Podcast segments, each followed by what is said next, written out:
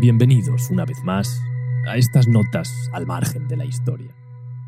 En este episodio nos vamos a adentrar en el espacio profundo junto con la sonda Voyager, la nave que despegó de la Tierra hace 40 años, en 1997, y se dirige hacia la estrella Gliese 445, un destino al que llegará, si nada se interpone en su camino, dentro de unos 80.000 años.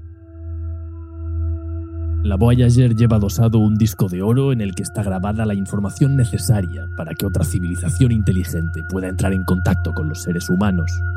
Desde hace más de 20 años, sin embargo, sabemos que los datos que hemos enviado a esos posibles seres vivos más allá de nuestro sistema solar contienen algunos errores que podrían confundir a quien sea que intercepte la Voyager en su viaje hacia el espacio profundo. En este episodio vamos a analizar cómo se produjo ese fallo y qué soluciones están sobre la mesa para tratar de enmendarlo.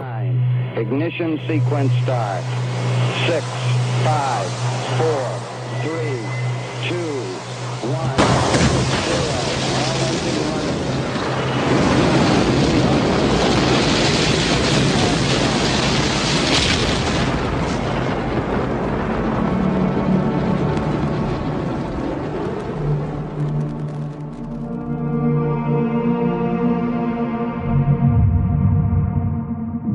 El físico Carl Sagan fue quien diseñó el disco de oro de la Voyager. Su objetivo era enviar un mensaje que diera a conocer de la forma más resumida posible quiénes son los seres humanos y dónde está el planeta Tierra. Se trataba de codificar esa información de forma que cualquier civilización con la capacidad técnica para ponerse en contacto con nosotros pudiera comprenderla, por muy distinta que fuera su lengua o su sistema de comunicación. Si en algún momento del tiempo los extraterrestres interceptan la pequeña nave de la NASA, encontrarán, entre otros datos, un mapa esquemático para encontrar nuestro modesto sistema solar en la inmensidad del universo. Ese mapa detalla la distancia exacta desde la Tierra hasta 14 púlsares, unos cuerpos singulares que giran sobre sí mismos a una velocidad constante y que son fácilmente identificables en el espacio. Sagan pensaba que cualquier civilización que haya avanzado lo suficiente como para viajar por el cosmos sabrá identificar esos púlsares. Son un objeto tan característico que difícilmente se puede confundir. A partir de esas distancias respecto a la Tierra, los extraterrestres podrán descifrar exactamente dónde se encuentra nuestro planeta. El disco de la Voyager representaba la primera oportunidad para que los supuestos extraterrestres pudieran ponerse en contacto con nosotros.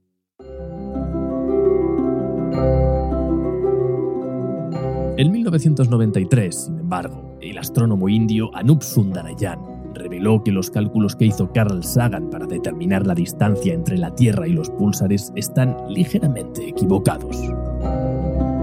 El físico cometió un error de apreciación de apenas unas décimas, pero al transportar ese margen a las enormes distancias interestelares, el fallo conlleva una desviación de decenas de años luz.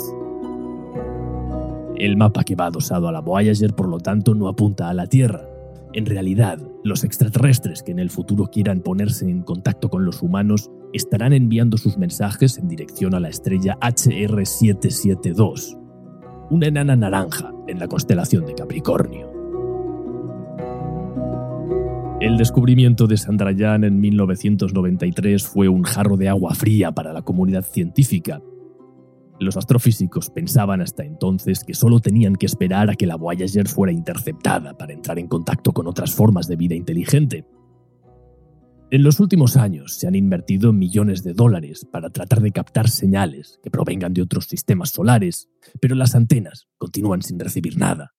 El universo se nos presenta como un lugar frío y sin vida. Hasta nuestros instrumentos tan solo llega el monótono zumbido de la radiación de fondo del universo.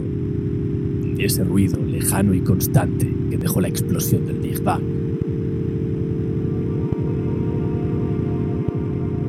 Quizás si el disco de oro de Carl Sagan no hubiera contenido esa errata en la localización de la Tierra, la historia sería distinta. El error es ya incorregible. Aún así, la comunidad científica trabaja en al menos 2 proyectos para tratar de paliar sus nefastas consecuencias.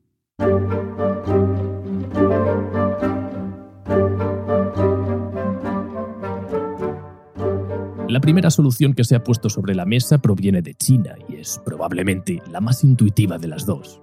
La Agencia Espacial de Pekín, conocida como CNSA, está ultimando un proyecto para enviar una segunda nave en la misma dirección que la Voyager con un disco idéntico al original, pero corregido. Algo así como una fe de ratas interestelar. En esta ocasión, el disco continuará siendo dorado, aunque estará fabricado en estaño. La agencia china calcula que la vida media de ese metal es de 100.000 años, más que suficiente para dar tiempo a los extraterrestres a leer el mensaje sin necesidad de invertir una cantidad de fondos exorbitada en un objeto de oro macizo. Los científicos que han planteado esta misión argumentan que los posibles seres inteligentes que rescaten la Voyager se encontrarán con la nueva nave china apenas 40 años después. En términos astronómicos, argumentan, 40 años es poco menos que un suspiro.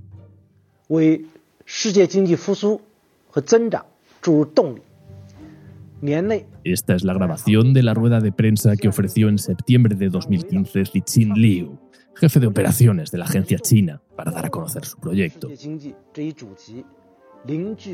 El ingeniero explicó en esa ocasión que la nave que seguirá la Voyager, bautizada de forma provisional con el nombre de Dragón 2, será lanzada desde la base china de Yuqian, en el desierto de Mongolia, a finales de 2019.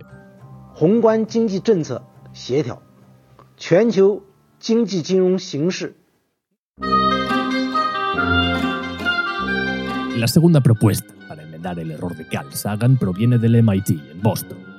Allí se ha formado un grupo interdisciplinar para tratar de encontrar soluciones creativas al problema del disco de la Voyager. Tras una lluvia de ideas que ha durado casi 5 años, el grupo del MIT presentó a principios de 2016 el proyecto Space Voice Mail, algo así como un buzón de voz interestelar. El grupo estadounidense, punta de lanza del ingenio humano, propone enviar un pequeño satélite a las coordenadas del espacio a las que apunta de forma errónea el mapa de la Voyager. Allí es donde se podría recibir en el futuro el mensaje de los extraterrestres. Una vez el pequeño aparato diseñado por el MIT llega a ese punto en la constelación de Capricornio, entrará en modo escucha y será capaz de captar las transmisiones que algún ser inteligente puede estar enviando, convencido de que la información se dirige en realidad hacia la Tierra. Si algún ser inteligente nos quiere decir algo, su mensaje será redirigido hacia nuestro planeta. Esa comunicación tardará cerca de 30 años en alcanzarnos, pero sin duda, esa espera es mejor que dejar que la transmisión quede extraviada en el espacio para toda la eternidad.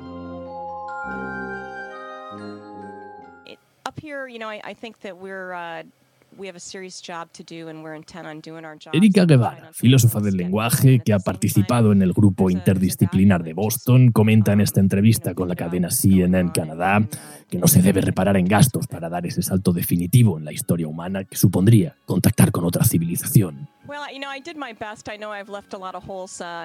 La principal labor de cara a los próximos años, explica, es captar inversiones privadas para sufragar el lanzamiento de la nave y el centro de recepción de mensajes que prevén construir en Palo Alto, California, donde las condiciones atmosféricas son idóneas para captar señales exteriores.